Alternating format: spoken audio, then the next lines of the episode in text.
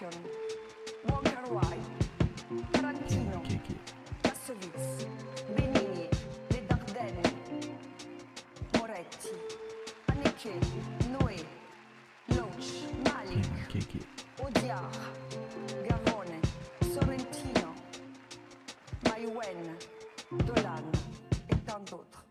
Bright spots of this playoff season. Tom Brady yeah. really, really lost this year. It was really yeah. funny. Yeah. eighty huge for Brady in theaters cultural, too. Yeah, huge cultural W there. Ugh, what a really... It's crazy that... Uh, maybe the worst trailer I've ever seen. That twenty eighteen Super Bowl is when I first met Cassie and Emilio. That is... Those are our first interactions really on Discord. You're like, let's hang out. Let me find a group to hang out with. Well, I think I took like a couple months off after that and sure. then came back later. I was like, this is kind of intense. Uh, Clover, Cloverfield Paradox had people acting crazy. Yeah. Um, yeah. Remember when uh, Ava was like, us... something big's happening? Of course, yeah. Join us next week for our Cloverfield Paradox episode. But for now, welcome to Can I Kick It? This is a podcast about film festivals. My name is Jesse Catherine Weber, and I'm joined on an early morning by... Andy Grubica. It's nine fifteen a.m. It's not like it's seven a.m. or anything. It's, you know... Well, it's, and it's, it's earlier than we've recorded in a while. Yeah. Sure. I'm Andy Grubica. I said that. Anyway. Colin Ashley. Emilio Diaz. All right. Uh, I think today... We're probably going to spend the bulk of time talking about the uh, lineup announced for the Berlin Film Festival. Uh, but we do also have a few movies that we've seen from the Slamdance Festival that we'll get to at the end. Yes. And I think also before that, we're going to get into some news that is not Berlin related and is mostly or perhaps entirely Sundance related. Right. We're in the thick of Sundance right now as you're listening to this. Yep, of course. As you're listening to it, we're heading into the, the, the, weekend, the final right? stretch. Yeah. Uh, right now, we're more in the thick of things. Uh, the online platform opened yesterday. That's we right. We just I've... had uh, a weekend of premieres. Uh, but yeah, let's let's maybe start... At the uh, with the the one bit of uh, lineup news that we got, which is that of course right before the festival started, they added a movie that I assume hasn't premiered or perhaps has premiered and no one cared, which is uh, Doug Liman's documentary about wow. the Brett Kavanaugh allegations. Yeah. This is something that like. It broke through because my dad asked me about it. He's like, did you wow. hear about this Doug Liman, Brett Kavanaugh? I don't think he said Doug Liman, but did you hear about this Brett Kavanaugh movie?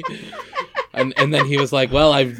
Because also the other thing was, like, immediately after it was announced, apparently they got, like, dozens of more tips about Kavanaugh or whatever. So I guess... I thought that news bit. Interesting. I, I have yeah, not okay. heard anything qualitatively about the right. film itself. So I guess they're going to keep, like, I, working I... on it and, like, adding stuff, potentially, based on all the okay. tips that they're getting.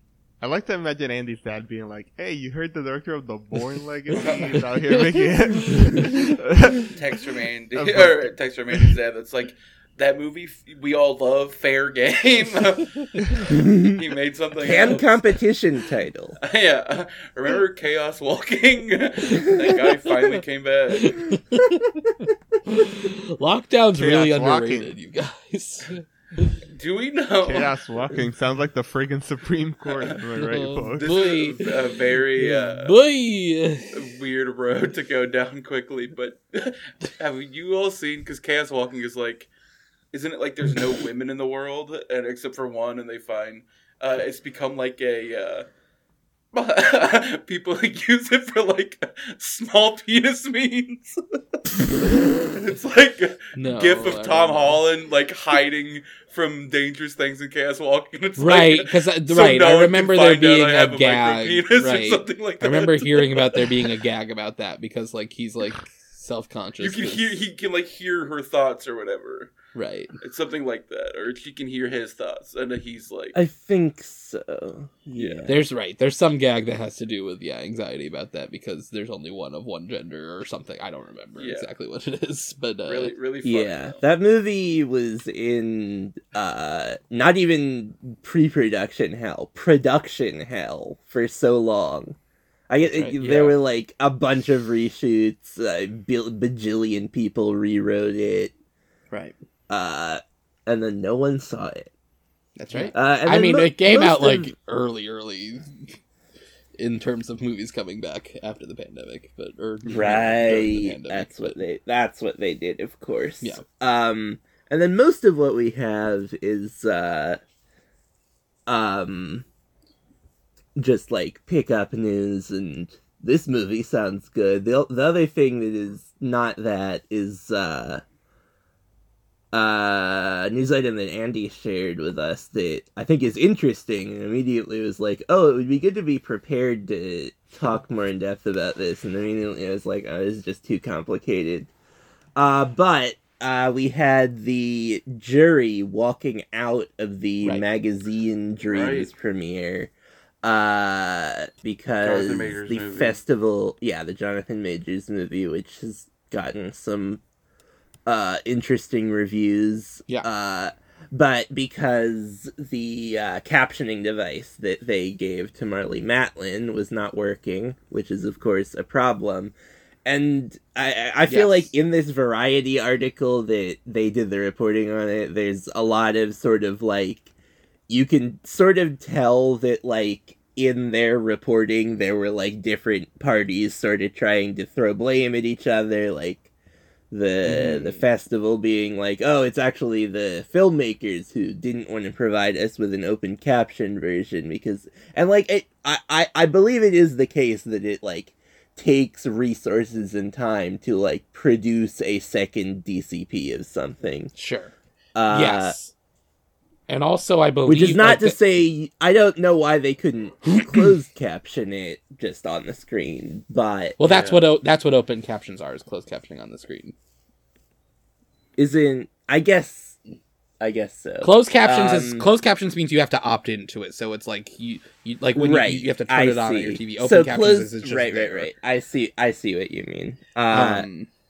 Right, I guess it... I mean, yeah, they would have just had to do, like, the thing that you do at the theater where you have, like, a larger thing that's for everyone with the captions, uh, if they were going to closed caption it more, uh, with, in a way that wouldn't depend on individual devices. But anyway, it is just, right. like... it's it, it does just, like, strike me as interesting of, like... I I see the arguments of, like, I can see why uh, a filmmaker would be like, eh, this is the big premiere of my movie. Like, I, I, I don't buy the argument that, like, there's no difference between showing a movie with captions and without for people who can hear it. Like, it, you know, like, film is a, a visual medium, and you are changing the image, even if it is slightly. I think it is a very reasonable accommodation to make, but it it is one that has some effect on the movie, uh, and there right. you know I think there's somewhere, and like I've had a lot of thoughts about subtitles where like I don't even think captioning is the most effective uh, form of accessibility. Like I mean I, I don't think I talked about on the podcast like going to see the Frederick Wiseman movie and being like, this is just all text and I cannot keep up with it. Because uh, the movie's in French. It's like uh, Shin Godzilla. It's like people I, talking, and it's right. all subtitled, I mean, and there's like there's the like, there's the Miyazaki thing throughout. Sure, I mean, there's the Miyazaki thing about how he said like I would rather people watch dubs of my movies because like I understand that they want to get the original performances, but also I don't want to be them to be distracted from my images by having to read text, yeah, and like I sure. I get that. Uh, I, I mean, yeah. Which is to say, anyway, I think if the festival is going to pride themselves on accessibility, especially to the point of uh, inviting Marlee Matlin to be one of their jurors, it is still embarrassing to be like, For it sure. didn't work. And I, you know, and, you I think know, in, in, I think you. in the reporting, it. They did say, like, they were able to fix it, like, immediately afterwards, and they were all going to, like, be able to see the movie again later that week. So, like, it's, yes. like, it is more symbolic of a problem, and, like, you know, it was a problem yes. in the moment that, like, has been resolved. But, yes. like, they they talk about, yeah, in the, in the article, there's some interesting stuff, like, there that peop- that filmmakers and, and producers and stuff are hesitant to give open captions because they think it's right. maybe less likely to sell uh, right. if it's being presented with captions piece, on the screen. Is, um, yeah, that's and but also like the other thing is like I Jeremy O'Harris, who's also on the jury, was tweeting and was specifically pointing out like I'm not sure if you've ever seen those closed captioning devices that they have at movie theaters, but like. They go in cup holders, right? They, that's, like, what their design is. It's, like, right. you put it in a cup holder and then, like, sort of position it in front of you. And, like, these are... Movies are screening in theaters that are, like, not necessarily designed for these devices. Like, uh-huh. they're pre- they're presenting uh-huh. them in, like, prop... In, like, legit theaters. Yeah. Like, and so I feel like that mm-hmm. is also potentially part of the problem with this. That makes sense, um, yeah. But it is also interesting because, like... At the European festivals, like basically everything has right. some form of subtitles, right? Like, yeah, if it's either absolutely, yeah. like it's either I mean, in the, the language of the country it's in, or it's in English. If it's if that if that movie, is yeah, I in, think, like... yeah, I think often, well, I think often at Cannes you will get movies that have both French and English subtitles. Yeah. Uh, that's how I watched the E O, uh, Layla's Brothers. They will have the French yep. ones on the screen, and then they will have like a screen, a, a, like a little like, uh-huh. text. So that right, that, that is that English. is closed well, captioning. So yeah, sure. uh, and yeah, and so I think the thing is just like, and like I was just like doing. I, I the thing is just like I understand filmmakers having this opinion. Uh, or, or, you know, producers being concerned about this for their silly producer reasons. But, like, if you have that concern, don't submit your film to a festival that is uh, priding themselves on accessibility in this way. And if you're Sundance, make clear to the parties when they are submitting, this is a thing that is important to us. You've got to... You know, right. it's a condition of playing your movie at our festival. Yeah, and that that was that was going into the like the little bit of reading that I was trying to do, just to be like, this feels like there's a lot of stuff going on, and like maybe I would love to like find someone to talk to about this. But I, I was reading a little bit about uh, accessibility studies in a, an article about translation for uh, film and video. And the, the big thing that they were talking about there was that the the thing that people have found in accessibility studies is that, like, really you have to start thinking about accessibility in whatever form as early as possible mm-hmm. in the process, which was just, like, an interesting, like, oh, that's a totally different way of thinking about it uh, from what I would have thought of. Like, not just, like, making sure your movie gets subtitled, but like making sure you are making a movie that is, you know, easy to subtitle and will make sense to subtitle. So, and like I, I have lots of questions about that. I'm like, that's that's interesting that that's the conclusion that they've come to. Uh, so maybe more on that if I continue reading about that or find someone to talk to about subtitling. Yeah. Uh. But anyway, yeah, I mean, there's been, it seems like the, the market has been pretty robust. Uh, there was a... Yeah, uh, some big sales happening. Lots of, yeah, lots of seven-figure deals. Uh, I know Fair Play went to Netflix. Uh, Florin Son went to Apple. Uh, Andy's favorite theater camp, which we'll talk about next week, went to Searchlight, and they are planning a theatrical release, which is yeah. interesting That's... for Searchlight. Well, this this is the thing about Searchlight, is they're no longer under the H B O deal, where their movies, if they premiere in theaters, oh. have to go to H B O at the same time. So, okay. I think they're going to be much more free then with why the... Is... The why episode. are they? Why are they putting? If the H B O deal ended this year, why right. is Night, Night Bitch, Bitch going yeah. straight to Hulu? I wonder if we will hear something about that. I wonder. I do wonder. Maybe. Um. Yeah. What else? Uh, Mubi bought uh, Passages, which I think we we talked about last week. We're excited for the Ira mm-hmm. Sachs film. That that's also interesting because his last, at least three movies have been distributed by. uh, Sony Pictures Classics. And I was sure. seeing someone say, like, I hope they don't buy it again because Sony Pictures Classics is always pulling the qualifying release. You, the movie doesn't actually come out until, like, February. Right. Which, normally I agree with. He is the one director who they've not really pulled that with. Like, right. Frankie came out in September and just came out. Love is Strange came out in yeah. maybe September, October. Little Men came out in, like, June. Mm-hmm. Uh, but anyway, it's Mubi. Uh, and, like, I, we... we not to get into the Oscars, but I feel like there was some discussion of, like, oh, Mubi's not a good enough distributor to right, get Decision to Leave any nominations. Yeah. And it is, like, that matters less than the fact that, like, they did seemingly get people to see it. Sure, yeah, uh, so it, it, it was everywhere. Yeah. I, it played yeah. locally for, like, set, like extended yeah. its run a couple times here. Like, it was... Yeah. People were seeing it.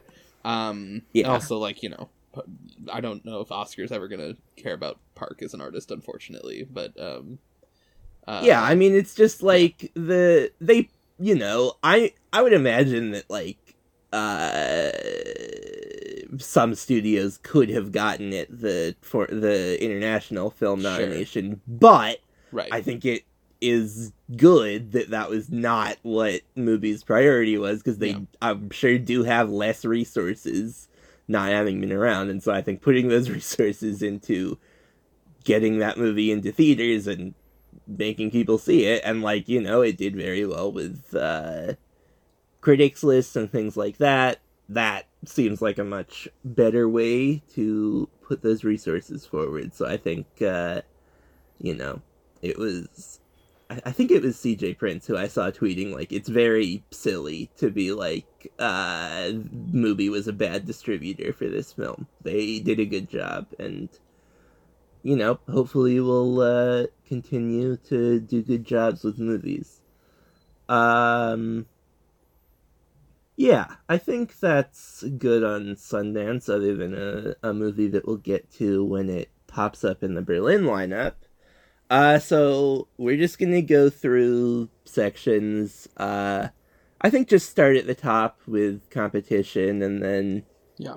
Uh, Get I'll I'll have something to say about many, but not all of these movies, and then uh, we will uh I'll, a few things to say about movies in other sections. Right. Uh, and so yeah, yeah, I'm sure you'll imagine you'll have some things to say about the press conference itself as well. Sure, I'm sure that'll come up. Yeah. Uh, yeah. Which yes, of course, I woke up at five a.m., a little before five a.m. Monday morning, as is, you know, three times a year. It's the three best mornings of the year.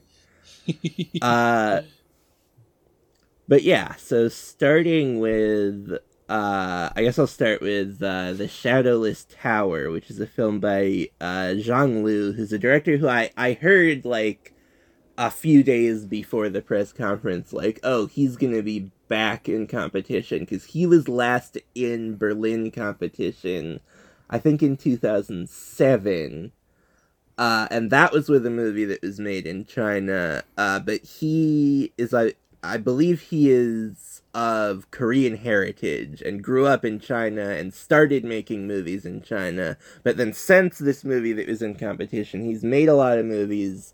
uh, he went to Korea for a while, and made, like, a lot of movies that, like, have actors that you'll recognize. Uh, speaking of uh, Decision to Leave, I think he's worked with Park Hae-il a few times, uh, Park Ho-dam uh, in some of his movies, uh, also worked with uh, some of the Hong Sang-soo company, I think, uh, and his movies, like, sound a little in that vein, though I've al- you would also see people on Letterboxd being like, eh, I kind of get it, but not really. But anyway, this movie, he is uh, back in China. Uh, I think his last movie was as well, but, uh, you know, uh, a bigger platform than he has had in quite a while. And, like, just, like, hearing about this made me interested in watching some of those older movies uh, as well.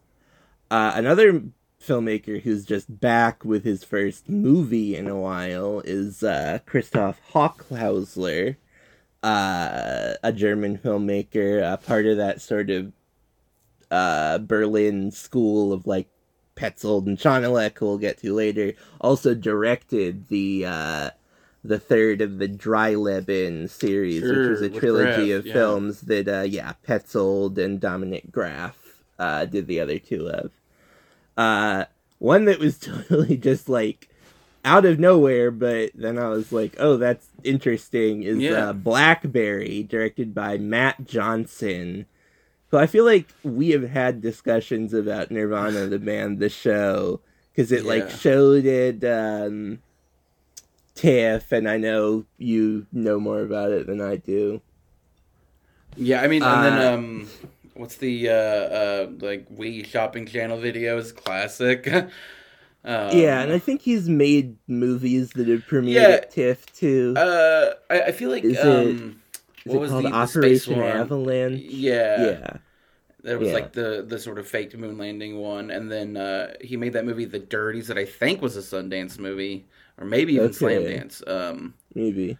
Uh, but yeah, then, okay, yeah. So, but anyway, like, so this... this... Matt Johnson. I did see this guy... at TIFF, walk into women talking, the women talking press greeting, and then walk out before the movie started. Yeah. Okay. Well, you know, maybe just wanted to check out the vibes. Uh, but anyway, so so I heard this movie announced, and I was like, oh, that guy, that's interesting that he's in Berlin competition. But then the I don't know anything about the movie other than I guess it has to do with blackberries. But then I look at the cast, and it's yeah. right. Jay Baruchel, Glenn Howerton, Matt Johnson, the director, Carrie Elwes, and Saul Rubinek. Yeah, yeah. Uh, interesting so, assortment of folks. Yeah. The press still, to me, uh, suggests comedy. Yeah, and he's, yeah, he is uh, a comedy kind of guy. A comedy sure. guy. Yeah.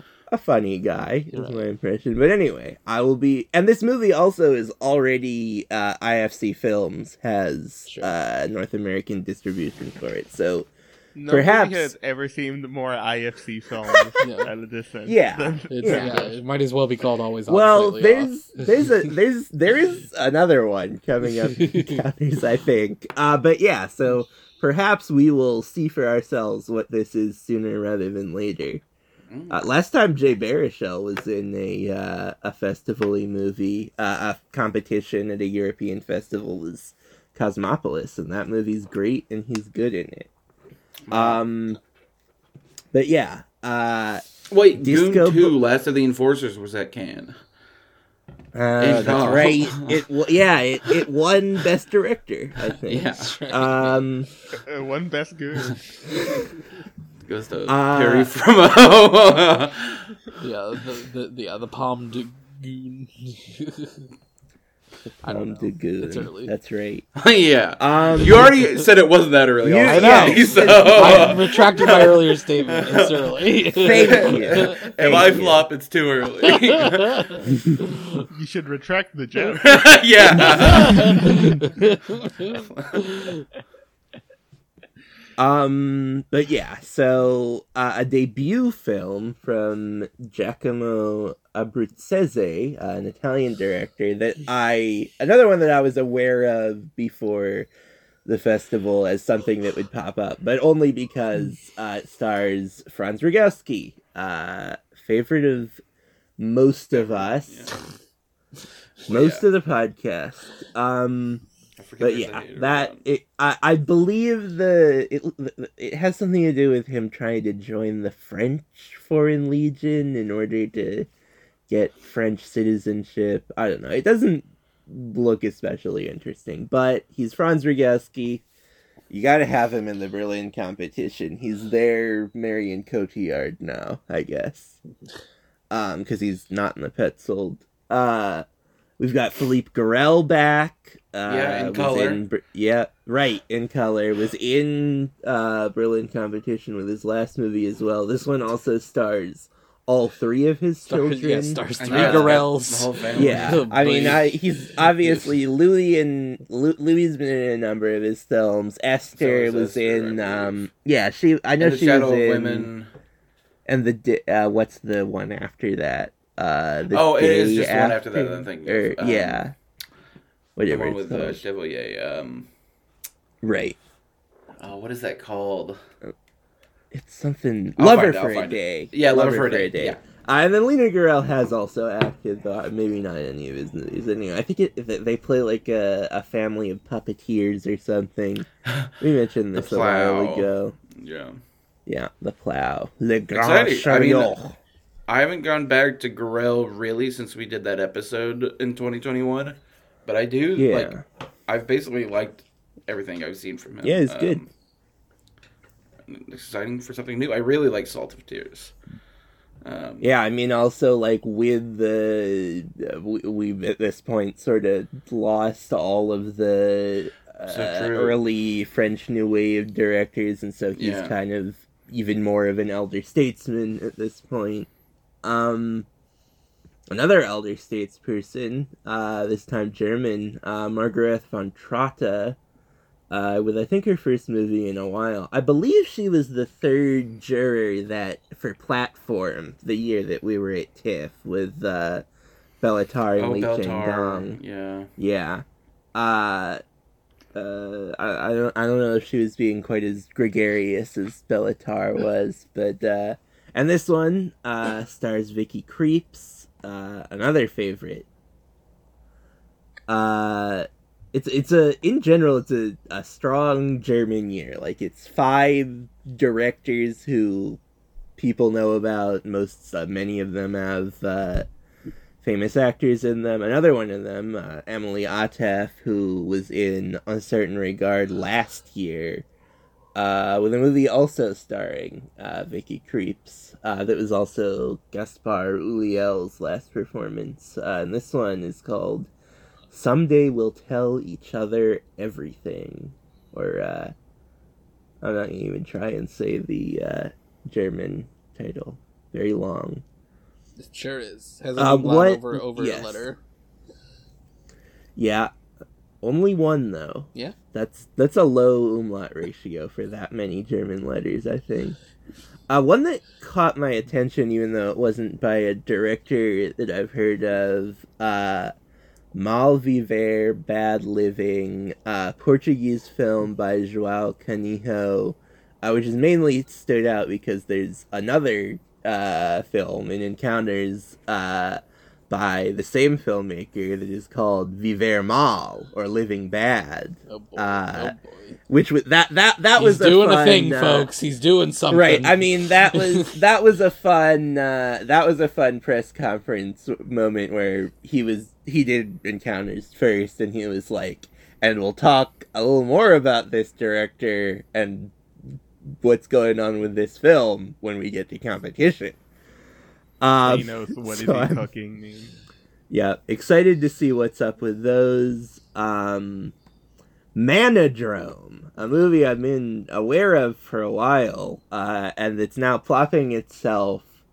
Uh, I, I guess it will be the attempt to get the Eisenbergzons back on track. Of course, uh, huge success in uh, Fleischman is in Trouble, waylaid by the American release of When You Finish Saving the World. But now he's back with Manodrome, a movie about uh, toxic toxic masculinity, I guess. Uh, Great. He's looking crazy in this still. Adrian Brody's, Brody's play. He's playing like a cult leader, I think. Yeah, you can. That'll be good. Someone look up. Someone look up what Adrian Brody's character is named on IMDb. It's funny.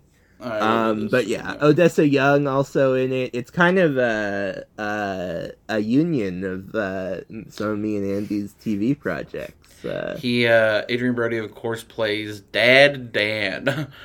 That's right. And I, who does, oh, it um... says Dad Dan. I thought it said Dan Dan for a second. I was like, I was like, gonna, a, who a, does, a, a uh... panda at a zoo? There's, keep going. There's another, someone's playing a similarly named character. Um, let's Dad see. Leo, Ethan Suplee. Yep. So, Dad, Dad Leo, my name is Earl. There's son some Aaron, stuff going on. Dad uh, Xander. Yeah. Yeah, lots of dads. Uh, John Trengrove Whoa. is a, a South African director, I think. The guy from My Giant is in it. Sure. George okay. Mursan. No, don't know. I, yeah. You don't know Mike Giant? He was also that nope. basketball player. He played on the former Washington Bullets. I Mike Giant's sure. the Billy Crystal movie where he becomes friends with a guy who's really tall. Great. Okay. Colin, you want to just take over the rest of the podcast? Just keep referring to us? That's all I got. I thought Mike Giant would spark conversation for days. All right. Uh, the, yeah. the aforementioned Angela Shanalek, uh, who I think I've been mentioning for a while because they're basically since Berlin ended last year, there was like, oh, maybe she finished her new movie and is going to be at a different film festival. Uh, and that did not happen. She is back at Berlin with Music, uh, which is apparently an Oedipus riff, uh, which I guess, like, she... Uh, there's... Is it... Th- there's been literary... Ri- like, uh, the dream... What's the one I saw? The one I saw that was her last movie had a bunch of Hamlet stuff in it. Mostly oh, wow. in the form of students reading Hamlet.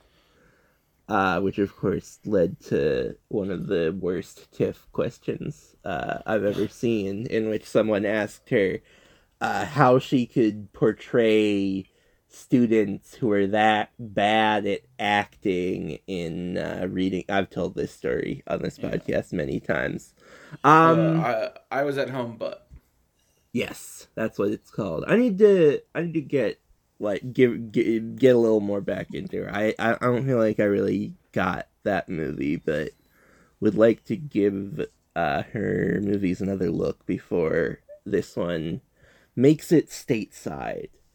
Uh, speaking of stateside, a movie that premiered stateside at the Sundance Film Festival, uh, Past Lives, the Celine Song movie, which of course I've been very excited about for a long time. Yeah. Uh, I reread uh, Tom and Eliza, her play that I really like, last week, and it's still really good.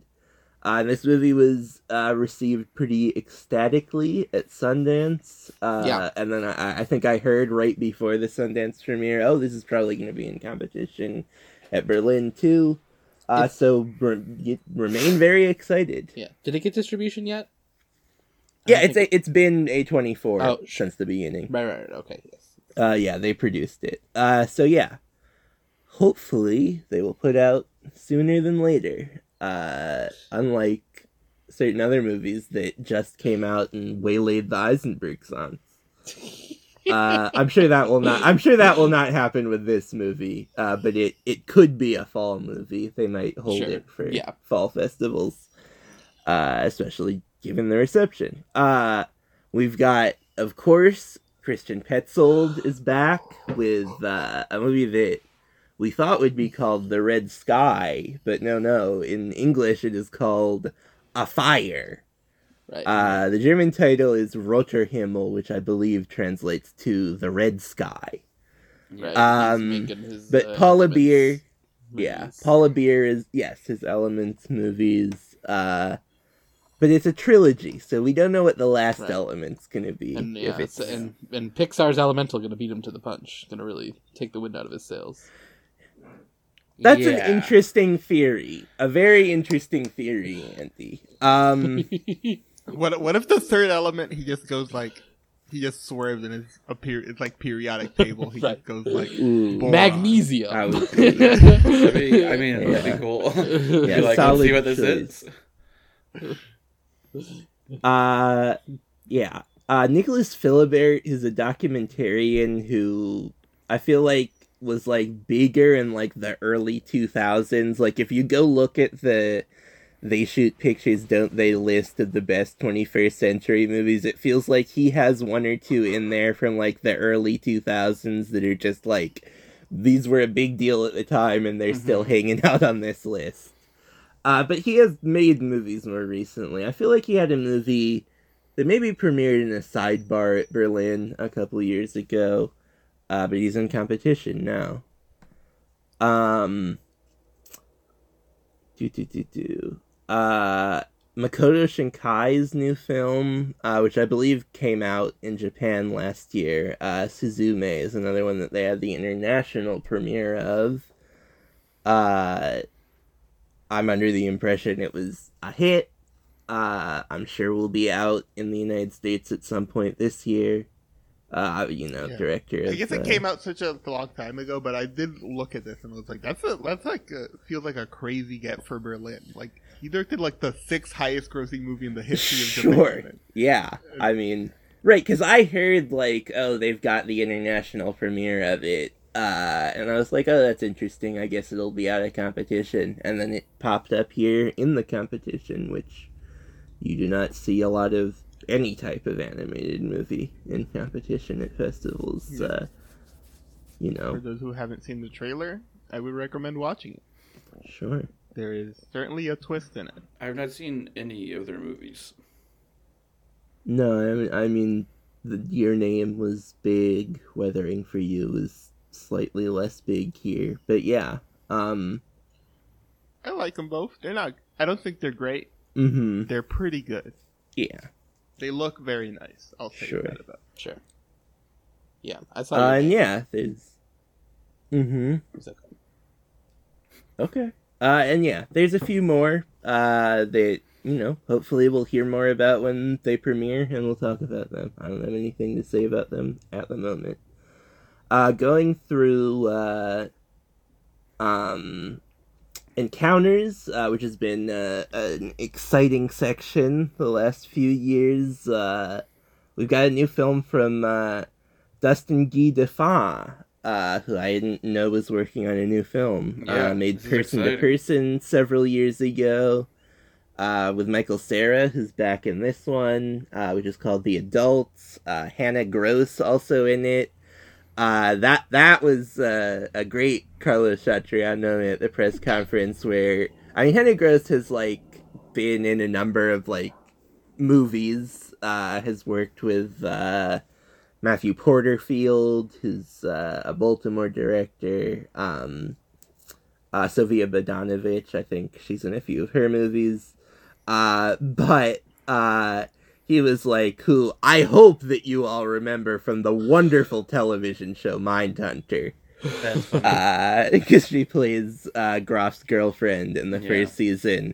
And then uh, Sophia Lillis, who I was like, that's a vaguely familiar name. And she maybe looks a little familiar. And then I looked her up and it was like, oh, she was one of the It kids. Yeah. And she's going to be in Asteroid the, City. The and then I was like, Sharp oh, objects. I did this. I did this exact same thing uh, several months ago because, of course, I saw her on the stage in Heroes of the Fourth Turning. Uh, and right. She was very good in that. Uh, so, yeah, excited for this one. Uh, I like Person to Person a lot. Uh, Tatiana Hueso, who uh, had her first fiction film a couple years ago, Prayers for the Stolen, which I think a lot of people saw, mm-hmm. uh, is back with another documentary. It is here, The Echo. Uh, Bas DeVos is another mo- uh, director who I've heard good things about. He did a movie called Ghost Tropic several years ago uh, that was well liked. This one's called Here. Uh, do, do, do, do, do. Uh, and then uh, the the big surprise was that Hong Sang-soo is in That's Encounters right. instead yeah. of Competition. What? And the this is there's some paraphrasing going on here, God. but it's it's basically the case to say that what basically what Carlos Chatrian said is that the movie is too blurry to be in competition. Uh you can look oh, at the boy. still, you can see uh it's blurry, and yeah, he was just like Yeah, he's he's doing something different. He's gotten very interesting interested in blurring the image. Uh, so that's something crazy. new. I mean, yeah, sounds that'll be very interesting to see. I mean, I'm I'm at a kind of peak in how into him I am. I I, I caught up with In Front of Your Face and thought that was really excellent. Uh, and now really want to see The Novelist's film. Did you uh, uh, did you see Introduction? No, I did. That one I think is people yeah, talk about I, I, novelist I, film I, as like the right, sort of. I was gonna say that I I remembered you were really into that one. Novelist Film is still the one from the decade that I haven't seen. Um, yeah. We'll catch up yeah. with it. Yeah, yeah, I know, yeah. Um, there's a, a movie by uh, Paul B. Preciado, who is a mostly uh, theorist and writer, uh, making his first movie, uh, which it sounds like is... Uh, Uh, uh, not sounds like, from the title, is clearly a riff on Orlando, uh, yeah. the Virginia Woolf uh, novel that was made into a movie by Sally Potter uh, a number of years ago. Uh, I, I'm just, I'm both interested in, like, reading his writing. I was, I think, vaguely aware of him. Uh, and I'm also just, like, it doesn't seem like the skill set involved in being like a theorist and a public intellectual would necessarily Uh-oh. translate to being a filmmaker, but we get a froze you know. and Jesse. Yes. Oh. Same here. Yep. yep, yep. Everyone's kinda Oh I there guess we go. It is me. Oh. Are we back? Yeah, I think we're back. You froze for a second. Uh I was just saying it seems like a interesting uh, career choice to go from theory to film. I'm not sure how much the skill sets yeah. overlap, but... Well, yeah, and I see it's a documentary. I'm curious to see so, it. Yeah, yes, it's a documentary. Uh, it's called... The, the subtitle is My Political Biography, so I would imagine yeah. kind of personal essay film. So, uh, we'll see. Uh, Lois Patino, who's co-directed uh, co-directed uh, short with Matias Pinheiro a couple of years ago called Sycorax that was pretty good and has made a number of his own uh, shorts and features that have been at festivals. Uh, we'll be curious to see that. Uh, I talked about the Joao Canijo movie. Uh, there's a, a movie called Absence uh, with Lee Kang-shang. So that will be uh, from the who's worked with Simon Long a bunch. Mm-hmm. Uh, so that'll be interesting to see. Uh, yeah, I don't know. Moving on to uh, the Berlinale Special program. Uh, it's a lot, you know, some of it's just like more like stuff from other festivals, like Infinity Pool is going to be there. Oh my god. Uh, Tar. They've got... Yes, the Helen Mirren Golda Meir movie. yeah, yeah that we talked about. Yeah, we talked about the Rebecca Miller film that's opening. Uh, mm. I know Soi Chang is uh, is a Hong Kong director who I, we have friends who really like. Uh, there's a Robert Trentke movie with John Malkovich about Seneca. Uh, and, of course, the one that was actually announced as part of this press conference is that... Uh, he gets to the end and he says, oh, and one more thing. Uh, one more addition to the Berlinale Special. We have a documentary called Superpower, directed by Sean Penn, about his time with Vladimir Zelensky. Uh, co-directed with Aaron Kaufman. Uh, so everyone get excited. If this thing doesn't have the smelting footage, then Sean I don't Penn. know what on earth. I mean, yeah, right, yes, yeah. that's absolutely. That is... That's what we want, and it's all we want. Um, the Forum, which is, I think, uh, a section that, like, had lots of interesting movies last year, and there continues to be that. I think just, like, uh, skewing even more into experimentalism than Encounters does, uh, starting with uh, the first movie list is a new James Benning movie. I, they had a James Benning movie in Forum, I think last year and the year before. Uh, this seems to be where he premieres movies now. This one's called Allensworth, uh, which is apparently about the first self-administered African-American municipality in California. Uh, mm-hmm. The next sentence, because it's a James Benning film, begins, in lengthy shots, Benning surveys the buildings. Uh... What else have yeah. we got here? Uh, you know, I, I, I would like to see more uh, Benning, certainly. Uh, Concrete yeah. Valley is a movie that not only Was did I tiff? see, but we, yeah. we aired an interview with its director, right. Antoine Bourges. Uh, a good movie. uh, I think I asked him what what's coming up, and he was like, "Oh, it'd be nice to get a European premiere." Uh, so here it is. Uh, Horse circle, Opera, folks. Another movie. Yep, another movie that I saw at TIFF making its international premiere, uh, mm-hmm. directed by Maura Davey. Uh, main sort of takeaway from that is that uh, horses look pretty fucked up. I don't know if we should like have them around, uh, but I like that movie. What's Whoa. your specific objection? What's the? They just like their bodies are fucked up. I don't think that they should be around people. It just seems like. They should be, like, out in the wild, like, like, uh, I don't know, uh... Like, yeah. Like, we wouldn't just have giraffes hanging out near people. I bet if people could, they would. Yeah, for sure. Well, we shouldn't. Sure, um, yeah. What else? Uh, Claire Simone has a new documentary called Our Body. I saw her last movie... at New York, uh, I want to talk about Dara that was, like, uh, entirely right. taken from transcripts. Um... Do, do, do, do, do. Yeah, and then there's also the forum... Oh, there's uh, a feature from Barak Shevik, who I feel like we've maybe talked about before. Uh, an experimental filmmaker, uh, was part of the, uh... Uh, there was the movie last year that Sofia Bodanovich did with him and Blake Williams. Um,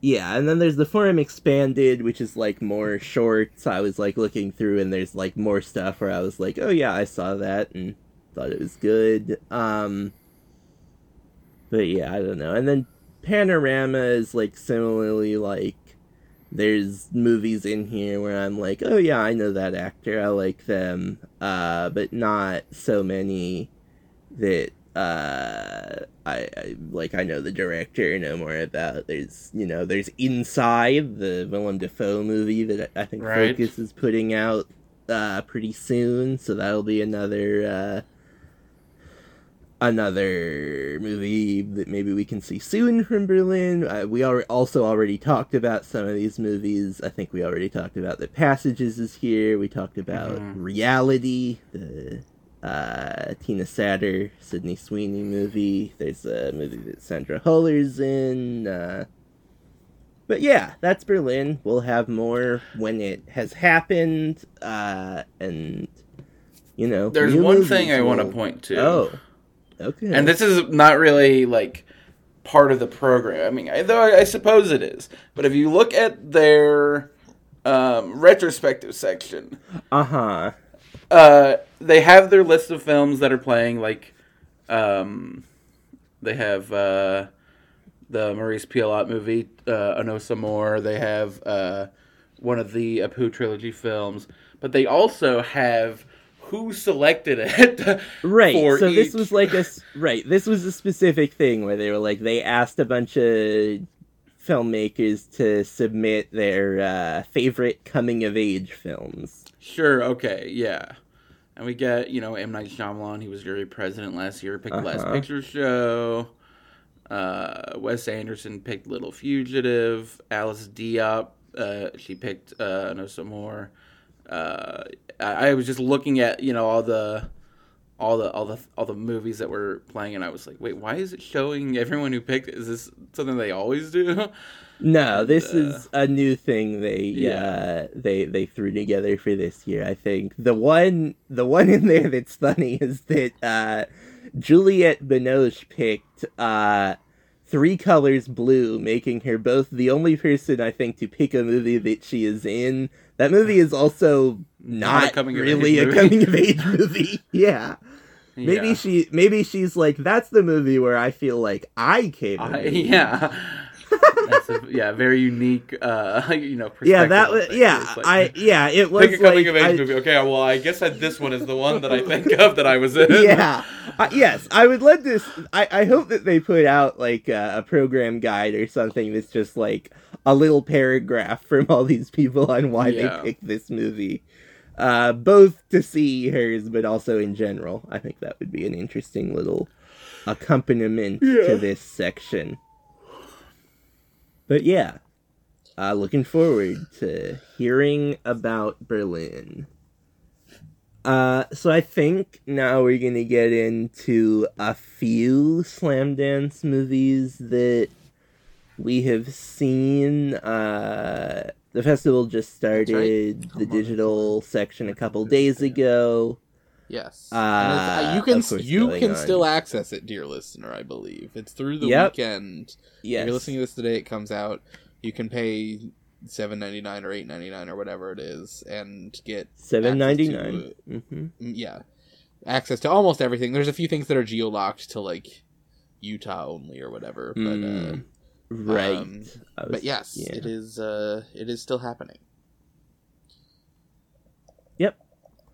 And, uh, maybe we can... I, I've only seen a couple of things, and one of them I think we're going to hold off on, because uh, Emilio wanted to watch. But uh, maybe we can start with the other one that I've seen, which also Andy saw, which is yes. uh, Cash Cow, directed yes. by Matt Baratz, yes. uh, who is someone who I have been a fan of for a while. I first saw him perform a sketch show that he had written with uh, John Reynolds of uh, Search Party and sure. uh, other stuff uh, that they brought down to Philadelphia when I was there, called Sadie Hawkins Day.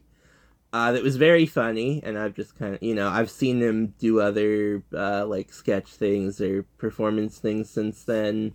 Have also seen like he he's you know I, there's sort of a a, like, crew of people in New York that in, in stretch in, in general, like, just, like, I feel like there's been a lot of, like, sketch video stuff coming out of New York that is, like, interesting, that is, they've just kind of put out and is not really taken a festival route. Um, you, you know, obviously you can do that with shorts. Uh, and then, like, also, I, I think he more specifically is part of a group of people who moved to New York from Chicago uh, around the same time. That's like, you know, Connor O'Malley, John Reynolds, Gary Richardson. And it is interesting, uh, given that Connor O'Malley has kind of gotten some attention from the more like film interested people. Like he's been written about in Reverse Shot, that uh, Matt Baratz is the first of these people to come out with a feature that is playing film festivals, uh, not premiering at Slamdance. It premiered in New York at the Spectacle Theater uh, la- late last year. Uh, but anyway, it is very funny. Yes, I laughed a lot watching it. Um, yeah. I guess the premise, right, is it's like... Yeah. He, in, or, or like... I guess mid-COVID. It's October. I guess early to mid-COVID. Yeah, it's, yeah. it's set in, yeah, it's set uh, mostly during October of twenty twenty. Yeah. And he gives us lots of news updates, which is yes, good. But it's, um, it's, yeah. Uh, he uh, he, ha- he, ha- he has recently shot a national spot for Domino's Pizza. Yes. Uh, and is waiting uh, for it to air. Pre-pandemic, he yes. shot this. And he's waiting for it to air. Uh, it's for a specialized product that they're planning to launch. Uh, mm-hmm. And um, he goes on a camping trip. He's he's supposed to go with a buddy who books something, her like who starts doing something else, who doesn't come yes. with him. And he yes. his initial camping site is just sort of by happenstance near the birthplace of Joseph Smith, the founder of the Mormon Church. Yes, uh, mm-hmm. and so he in like Vermont. becomes interested in that history. And eventually, yes. like as the pandemic continues and as his uh, T V spot continues not to air, he sort of camps across important Mormon historical sites. Yeah, he like, he, he, he basically like to... follows he he like follows Joseph Smith along where he moved throughout his life. Yeah, so it's like a mix of like him trying to deliver like this history of Joseph Smith, uh, and then also hit, tracking his uh, mental and financial state as he is waiting for mm-hmm. this uh, national commercial to air, and also like sort of reckon with like w- mid mid pandemic sort of living all right. at the same time. It's like this interesting mix of things. Yeah. And it's very deadpan. It's very, like, just yeah. straight down the middle. Uh, yeah. He, you know, he's basically the only one who appears talking on camera. Right? There, yes. I guess there's, there's you know, uh, there's some other... Th- there's a few people who are in the backgrounds of shots. Yeah. And, that, or, and then there's uh, a few there's phone, phone calls, calls that stuff, he makes. Yeah. Uh, yeah, and this is in the documentary section of Slamdance and listed as a documentary. Yeah, which is interesting. Uh, which, like, I it, it isn't... Like, I, I'm sure there is some truth to it. Like, clearly he did go on a camping trip and... Right. It seems like he was alone for most of this time, and perhaps, uh, and he clearly was also actually in a Domino's ad. Yes, uh, which I don't, I don't think I remember airing, but like I, I've seen. Him I have in vague ads, memories of it, and sure. yeah, he also he was previously in a Grubhub ad, I guess, and like right, you, you yeah, see that if you see. Um, uh-huh. But anyway, there's also, yeah. like, a lot of very clearly fictional elements. I mean, like, his his friend the who whole was arc supposed with his to go agent, on the. Yeah. Ch- Right, so the, his friend who was supposed to go on the trip with him is played by Bardia Salimi, who, like, is actually a friend of his who maybe was going to go camping with him, but I right. do not think uh, became, influ- became a tic- like, yeah became yeah. a TikTok personality called Garbanzo, uh, and then his uh, his, his uh, agent is played agent by, uh... is played by Ana Fabrega, who's yeah. very funny. Yeah. Um. But yeah, it is, it's just, it is just like, uh, I was watching the whole thing and laughing. Yeah. Uh, it's, yeah. Alo- it, at, at home, alone on my computer. He, the, yeah. And like, like it, it's, if you, if you like go to his Twitter, you'll get oh, sure. an idea of like, it, that, it, it's kind of his vibe. Uh, though I think they're, they're, they're yeah. Yeah, there's a recurring motif where he's eating sloppy pineapple rings every night for dinner, yep. which is good. mm-hmm. um, uh, there's a couple of very well-placed, like, just, like, graphic, like, word graphics on the yes. on the screen yeah, oh that really God, made me yes. laugh a lot. Yes. And, you know, it's, like, very spare. It's all, like, it's, he, it's like, meant to, he's, like, a one-man operation, yes. right? So it's all, like, yeah.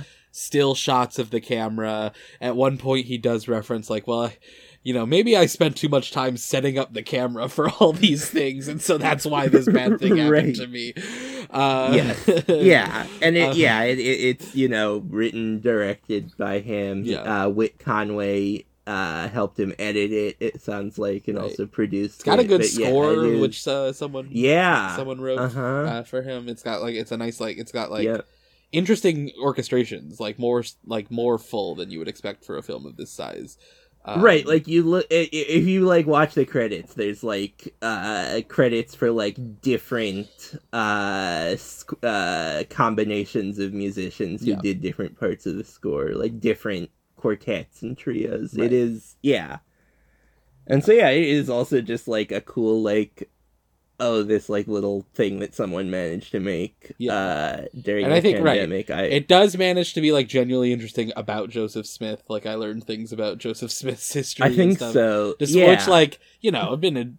I've, we recently started a rewatch of Angels in America. I watched uh, right. in in uh, in the Valley of uh, Heaven or whatever, the the Andrew Garfield show. Like, I, there's been a lot of Mormon stuff, I feel like, recently. Sure. And, like, this, and like, like, I think he, I think a, a, a sort of, like, nice little rhetorical trick that he pulls is that there's this, like, very clear contrast that he makes between the sort of callousness of him being concerned about his commercial and, like, the pandemic that happens that sort of allows him to mostly just be like, look how stupid all these stories about Joseph Smith are without, like, uh, diminishing the, like, actual harm that both he was doing and that the Mormon Church does now. Yeah. Uh, and yeah, uh, there, there are points where he's being very clear about the harm that Joseph Smith was doing. Yeah. Uh, sure. But yeah, so... highly recommended that one. Hopefully it uh, continues to make the rounds. Yeah. Um, I know you've seen more, a little more. I've Andy. seen, yeah. I saw two other features in a short. In a short. I guess briefly the short. I just I watched uh, Jerron Milligan's short, uh, which okay. um, is called uh, Mahogany Drive, uh, which is you know it's like a thirteen minute comedy short. It's it's like a comedy sketch. It's funny.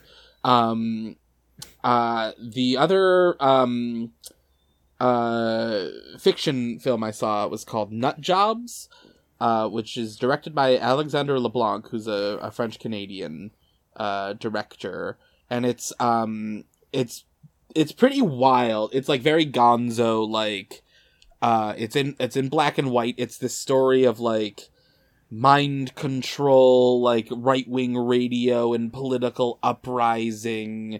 Uh there's it's like got like there's a lot of like white um line art that appears on the screen a lot, so like there's like hypnotism and like the like the circles will come from people's eyes, like that sort of stuff. It's very like fractured narrative, jumping all over the timeline, conspiracy theory, like deliberately like ridiculous and confusing. And there's like a you know there's there's a, a amateur theater troupe who does like silly like amateur theater exercises. There's a conceptual artist in it who like does crazy conceptual art. There's um.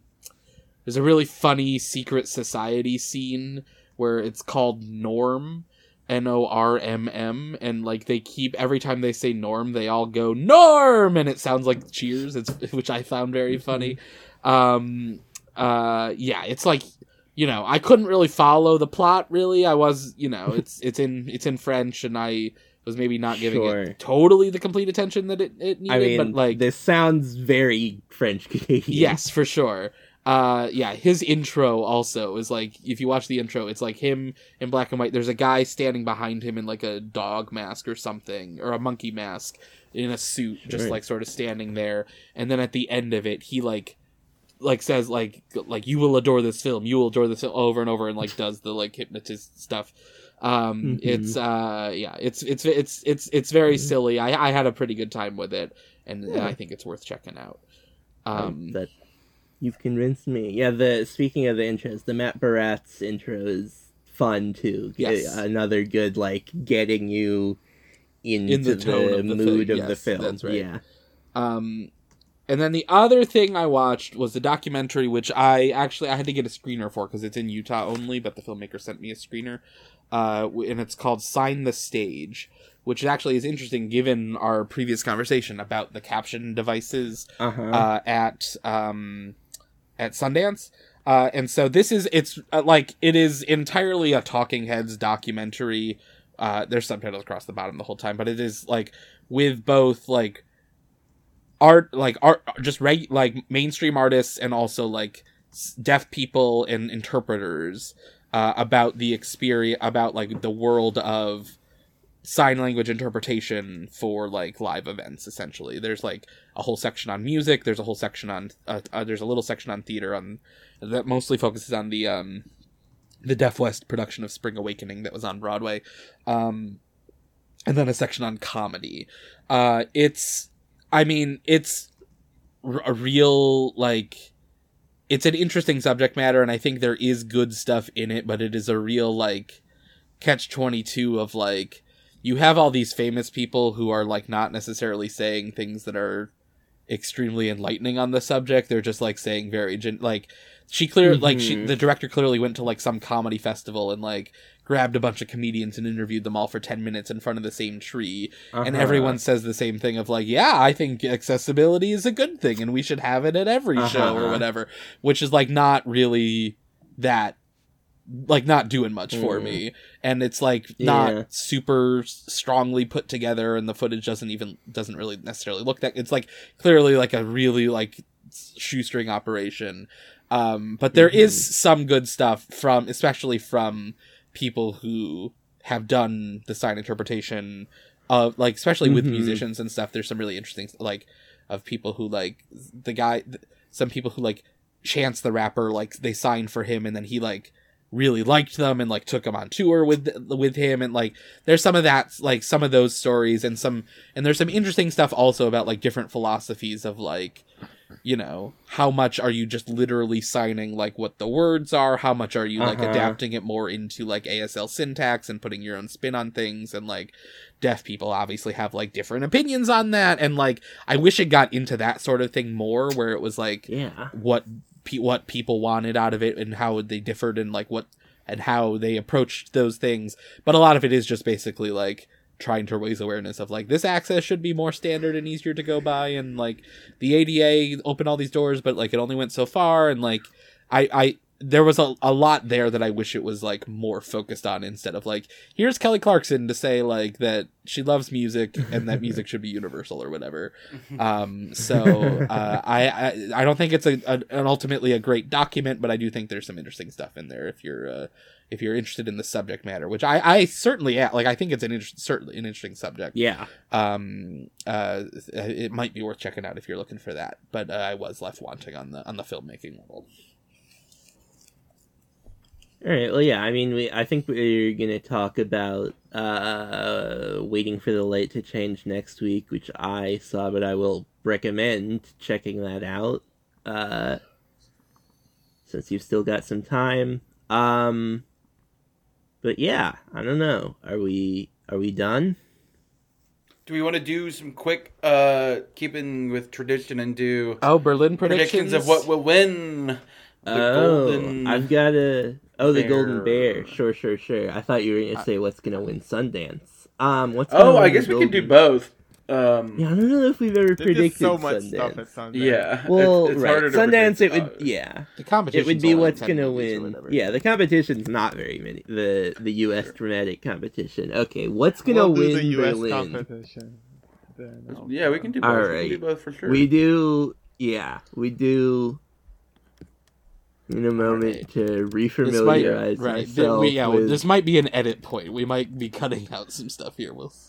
Um, I'll I'll get us started. I'll just say, uh, this is uh, in in terms of what Berlin looks like. Like, I think it's a very interesting competition. There's like again, very, like very prominent uh, German contingent. There's a lot of stuff that I'm like, oh, I'm interested in that. There's not a lot of like, oh, high profile. This is a a big right. director. So there's yeah. not. Uh, th- th- there's not a lot of people to point to like, oh, this person makes so much sense to win a Golden Bear. So, like, it's very possible it's just, like, one of the movies that we didn't really talk about wins. But I will just yeah. go ahead and say that, uh, because of that, it's Petzold's year. All right. I was, I was thinking that as well. Um...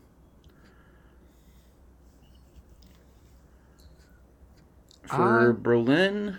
I think I'm going to follow a similar path, but go a little skewed and say that uh, music, the English Downlock, will win. Sure, sure. We of course we do know we don't know most of the jury. We do know that Kristen Stewart is the president. Yeah. Um, I'll write this down. I'm gonna say. Philippe Garrill. Wow. The Plow. Mm-hmm. Andy? Alright, uh, I will go with the, let's see, let's do, uh, the, uh, uh, Bad Living, the one with the, with the par- partner in the uh, other, in the other. Sure. One. Um, I think that's interesting. I, what if I, they both win? That would I be... mean, yeah. Yeah. That'd be fun. Intersections. Mm-hmm. Um, all right. I'm ready with a Sundance pick, but I don't want to. I don't want to take. Right. The we should first probably go again. Reverse order, I guess, for this one. Yeah, we'll right? do if you're yeah. if you're ready, Andy. Uh, give me just a second to pull up the lineup. I've seen a few. Um, you have. I have. Uh, I. You know. Um. Let's just go with one I saw that I think is very strong, uh, Fancy Dance, which okay. uh, stars Lily Gladstone, Starting and I saw, Lily and I liked quite a bit. Yeah, yeah, we'll talk about it next week, or yeah. you will at least. Yes. Uh, Emilio. I was looking at who the jury is. It's uh, Marlee Matlin, Jeremy O'Harris, and Eliza Hittman. Hittman. That's interesting. That's interesting. Yeah. I am going to go with the film All Dirt Roads Taste of Salt. Mm-hmm. A twenty-four film directed um, by Raven Jackson. I... Produced by Barry Jenkins. Yeah. I think I'm going to go... I'm going to go with Shortcomings. Mm-hmm. This is the, um... Remind us what that is. You know, it's the one that uh, follows Ben and Miko and Alice as they navigate a range of interpersonal relationships that traverse the country in search of the ideal connection. This is the Randall Park. Oh, this, um, this the is the one Park that's directed movie, by right? Randall, Randall Park. Park. Yeah. Yes. Okay, yeah. I, uh, Chicken Battle, uh, Tony Simons is in it. Truly picking a name out of well, the hat hey. From Cullen. What do you mean? Well, as a result, my pick's still left. I think they're just going to give it to Theater Camp. I feel like there was a lot of talk of uh, very receptive audiences at Listen, the festival. Uh, also be... some very receptive audiences not at the festival. Yes. I would be very happy if that happened. Uh, I want yeah. the soundtrack immediately. Um, oh, is there a lot of songs? Oh, I guess there's, they sing a, a lot there's of original songs, musical yeah. in the last, like, twelve oh, okay, minutes. Sure. Yeah. Um, we'll talk about it next week. Um... um... So yeah, we get our. We Sounds get like our a threat. um, I wrote down, I, I wrote down so many quotes from it. Anyway, um, I'm not gonna just recite the quotes. That would ruin it. Yeah, probably. This is your I, like anchor man. Andy's gonna fill out the I M D B quote. um. Yeah. So special yeah. presentations. Oh right! Have I watched anything else in the last week or two? I can go first if we want. If we're ready to start going. Sure, go for it. Mm-hmm. So, next week, I'm sure we will talk a lot about the film Last Things by Deborah Stratman. Mm-hmm. Um, but in that film, at the end, with all of the sort of citations and acknowledgments of what uh, resources she used to make the movie, she mentions uh, a essay by Elliot Weinberger called uh, A Calendar of Stones. And the sort of log line of the essay is it's twenty-eight descriptions of rocks in different times and places, numbered in accordance with the phases of the moon. It is so good. I read it and I was just like, it was a real sort of, um, like, I just felt like my brain was on fire. I was like, there's so much in this. This is so exciting to read. Um, I, I don't think it's findable online just by itself. It was published... Um, in his book of essays, The Ghost of Birds, which is his most recent one, I think. Um, but it's just... This is... I was talking in the sort of... Uh, in our group chat about... There's like... It's just like, you know, historical events surrounding stones and the importance of stones and culture and rocks and culture.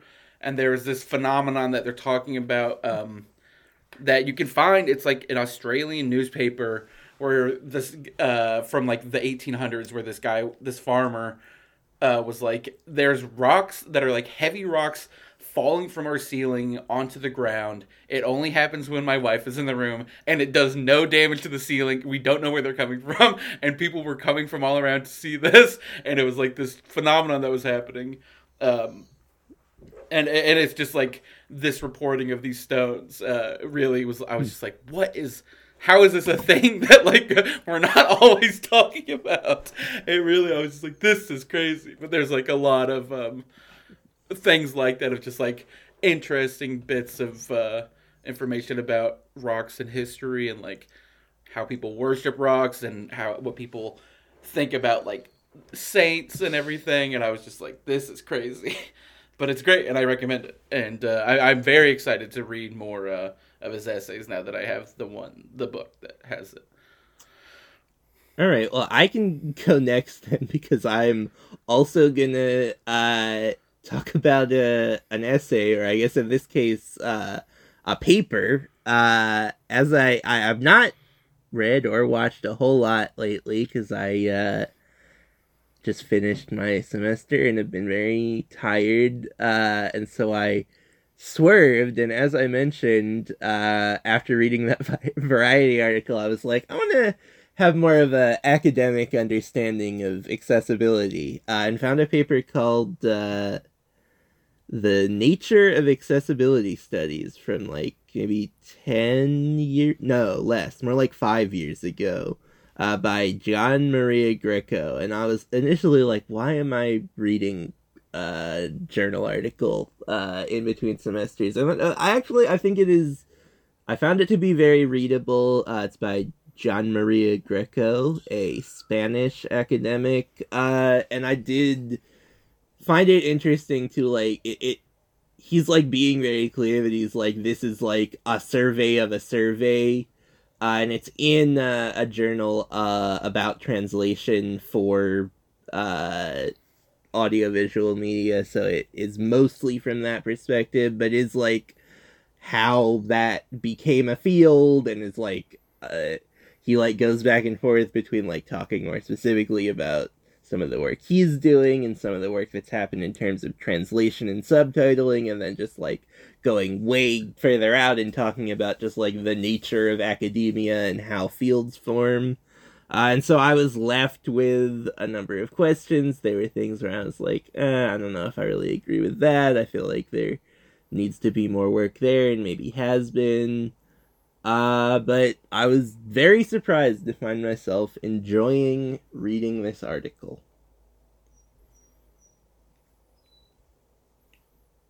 And Emilio? Uh, I can... Oh, Andy. All right, I can go, yeah. I have a little bit of a twofer. Uh, one is just, um, uh, watching the Oscar nominations is so enjoyable. I really like it. I think Riz Ahmed and Allison Williams did a great job this year. Uh, I'm glad that they just sort of uh, went back to basics with it. They have done these like weird produced video packages previously, and I, I don't like them as much as when they just read those names and uh, have two people who have clearly practiced how to pronounce the names, which is great. Uh, secondly, uh, Ron Howard's been kicked around a lot on this podcast, uh, and I'm here to tell you he made a good one. Uh, and that is uh, thirteen Lives is uh, streaming now on Amazon uh, Prime Video.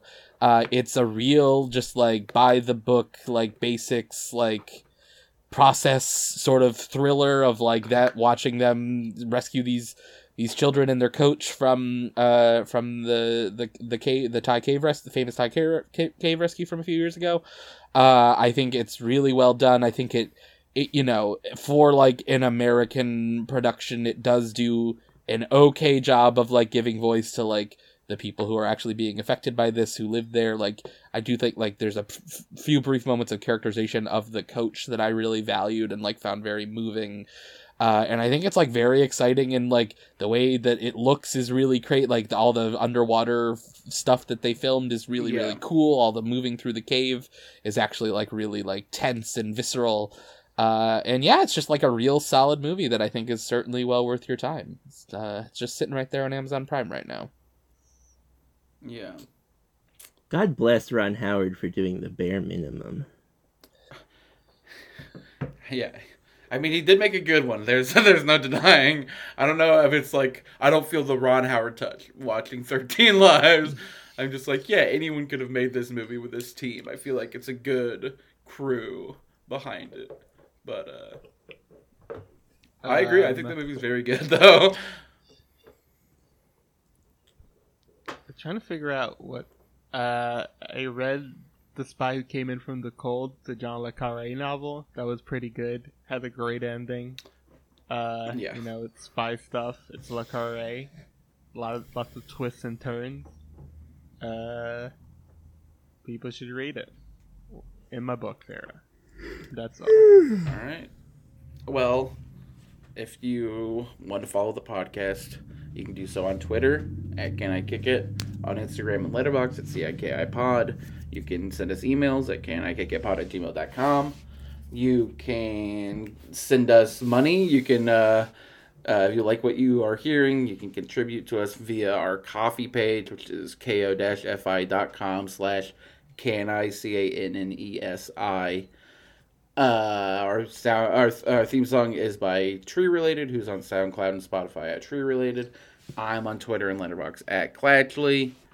I'm at Andy T Germ, and D Y T G E R M is in Mary. I laugh alone on Twitter. I'm laugh alone. No, I'm laugh alone on Twitter. I laugh alone on Letterboxd. Gotta get that synergy, man. It's been three years. What am I going to do? Switch to I'm Laugh Alone on Letterboxd? That's such an F. Yeah. Go back to Emilio. If anyone has, uh, right, if anyone has the word on how to get to Elon to do us a favor of just opening up I Laugh Alone for Emilio yeah. on Twitter, let us know. Sure. J C P Blick Weber. And with that, I'll release our audience. Bye. Bye. Have a good week, everybody. Bye. Bye. Weekend, even.